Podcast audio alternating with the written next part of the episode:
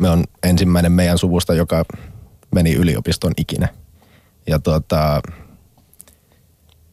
siinä oli varmaan pitkälti niin kuin vanhempien odotuksia ja sitä elettiin, että, ja myös yhteiskunnan odotuksia, että se viesti oli aika selvä, että aika nopeasti pitää valmistua ja päästä hyvää palkkasin töihin. Ja tota, no sitten opiskelujen myötä niin me liityin kansainväliseen opiskelijajärjestöön Ajasekkiin ja se pisti sitten tutkailemaan omia arvoja.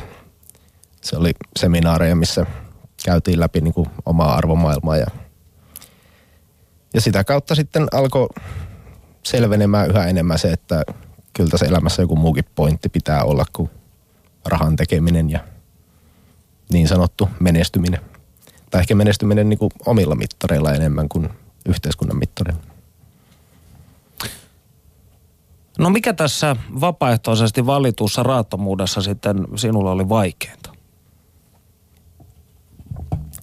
Ja no kai se oli vaikeinta ylipäätään hyväksyä se ajatus, että tämmöinen saattaisi olla mahdollista. Että kun se ajatus tuli, niin sitten meni oikeastaan vuosi ennen kuin uskalsi hypätä siihen, että yritti hakea paikkaansa vielä sen vuoden aikana yhteiskunnasta ja kaikenlaisia hulluja töitä tuli haettua siinä.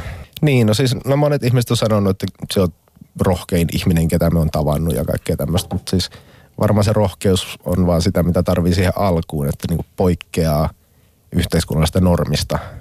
Mutta sitten toisaalta, että mikä se yhteiskunnallinen normi on, että ei ole semmoista nettisivu, että tämä on yhteiskunnallinen normisi.fi, mistä sen voisi Vielä. Niin, no, ehkä semmoinen pitää perustaa.